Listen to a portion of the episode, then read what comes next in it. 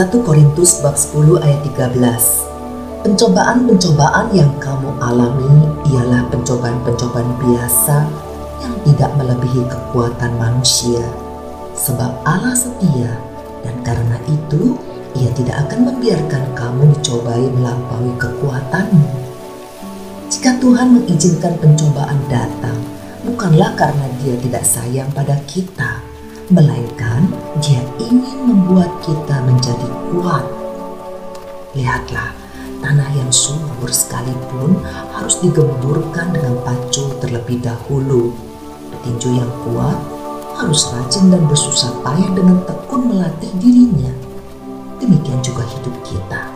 Sebab walau bagaimanapun, setiap orang percaya hidupnya dirancang Tuhan agar menjadi lebih kuat Seringkali kemapanan merusak mental dan karakter kita menjadi manja dan malas. Itu sebabnya jika kita dibuat sedikit memutar bukan karena Tuhan tidak sayang, melainkan Dia ingin membentuk kita menjadi manusia dengan mental yang tangguh. Mari kita belajar dari kisah Raja Daud yang bersantai di soto istana Padahal pasukannya sedang berperang, dia akhirnya jatuh ke dalam dosa karena tidak ikut berperang. Jadi, peperangan, pergumulan, goncangan apa pun yang kita alami, jalani saja dengan ucapan syukur. Mungkin hal inilah yang akan membuat kita selalu waspada dan berjaga-jaga, sehingga kita semua bisa selamat sampai pada akhirnya. Tidak ada nakoda yang tangguh yang dilahirkan dari laut yang tenang. Demikian juga kehidupan kita. Jika saat ini kita sedang mengalami badai dan gelombang besar dalam hidup kita, entah karena apa pun masalah yang sedang kita hadapi, jangan selesaikan sendiri.